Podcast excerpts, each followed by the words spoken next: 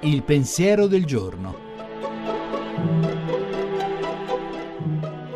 In studio Alberto Melloni, storico del cristianesimo, direttore della Fondazione per le Scienze Religiose di Bologna.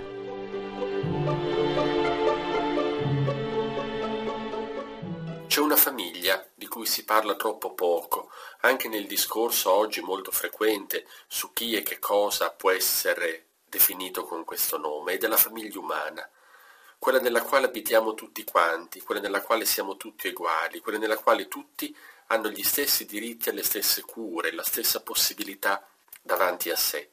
E questa famiglia umana che è stata la molla della grande utopia rivoluzionaria della fraternità, ma è stata anche il grande messaggio che le religioni di Abramo, le religioni monoteiste hanno portato quando hanno indicato in Dio non solo il creatore, la sede di tutte le clemenze e del giudizio giusto, ma anche la sede di una paternità, eh, di quell'essere Abba, come diceva Gesù di Nazareth, che rappresenta un riferimento importante per tutti al nostro mondo. In questo mondo sempre più diviso dalla violenza, la riscoperta di essere membri di un'unica famiglia umana è qualcosa di vitale.